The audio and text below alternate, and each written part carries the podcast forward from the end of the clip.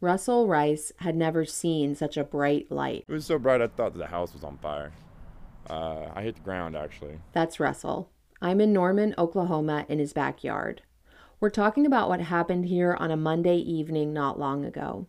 It was a stormy night, and the storm was so loud it rattled window panes and set off car alarms.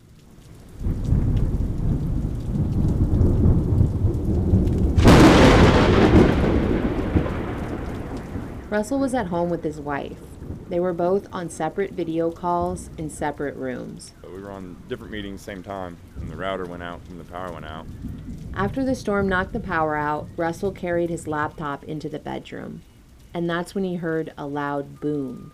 It was the loudest sound Russell had ever heard. When we heard it, the whole house shook. He dropped to the floor. After the sound faded, he ran to check on his wife, who was fine, but something was definitely wrong in the house. And uh, I could smell smoke immediately. And little bits, whenever you fry wires, little bits of it fly up in the air. And that was, you could see that in the house. And something was wrong outside of the house, too. Uh, I looked outside and I could see smoke and just stuff falling. And you can still see some of it on the roof where it blew out the bark. Lightning had hit a pine tree just a few feet from Russell's house. The lightning traveled through the tree down into the wiring of the house.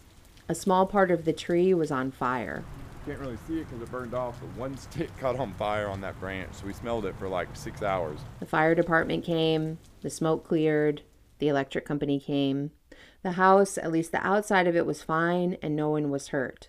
Though eventually Russell realized all was not totally well. Uh, that's a brand new air conditioner right there because that got blown up. My son's PlayStation inside got uh, smoked, the piano, uh, the refrigerator doesn't work right, the dryer doesn't work right, and various other things across the house that we just randomly find and, and had to put in a pile, and then we take a picture of it and send it to insurance. A couple of days later, there was an article about the storm in the Washington Post that said there had been 30,000 lightning strikes in Norman that night. Of course, there was other news too news about figurative storms like COVID and the upcoming election. I decide I'd rather talk about lightning. Yeah, my name is Vanna Chmielewski. I'm a research scientist at the Cooperative Institute for Mesoscale Meteorological Studies at, here at OU working with the National Severe Storms Laboratory. So, what specifically do you research? I am a lightning specialist. Vanna and I meet at Reeves Park on a Thursday morning. We sit on a bench and talk through our masks. The most interesting times is when we can go out and actually study some of these storms and what they're doing in person. Uh, we can't do that this year because of COVID.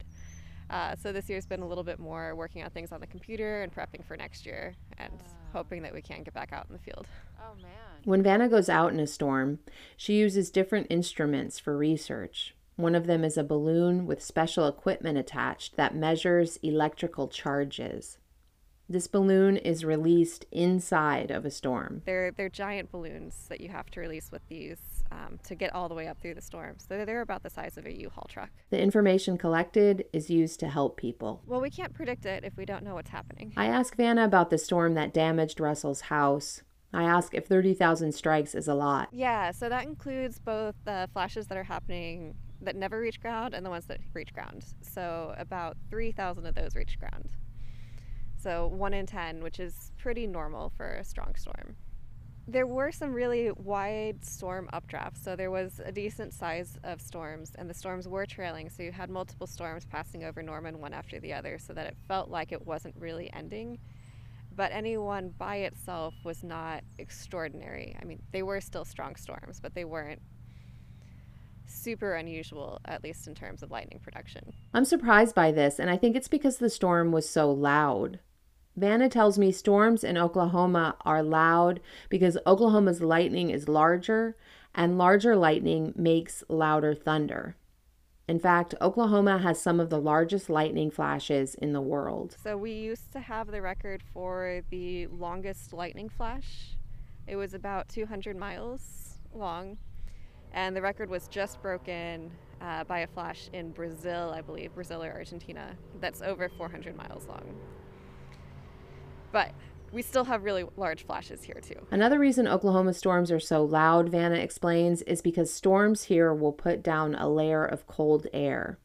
And cold air carries sound better than warm air. Sort of like on how a cold winter night, you might be able to hear a train across town, but you don't hear it on a summer afternoon. I didn't know that. I'd like to sit in Reeves Park and talk about things like lightning forever, but eventually I have to say goodbye. I ask Vanna for some parting words. When thunder roars, go indoors. A few nights later, I'm at home, sitting in my living room, scrolling on my phone, reading more news. The wind has been blowing all day. Rain starts to hit the window. I feel awe and I feel dread. I get up and look at the sky.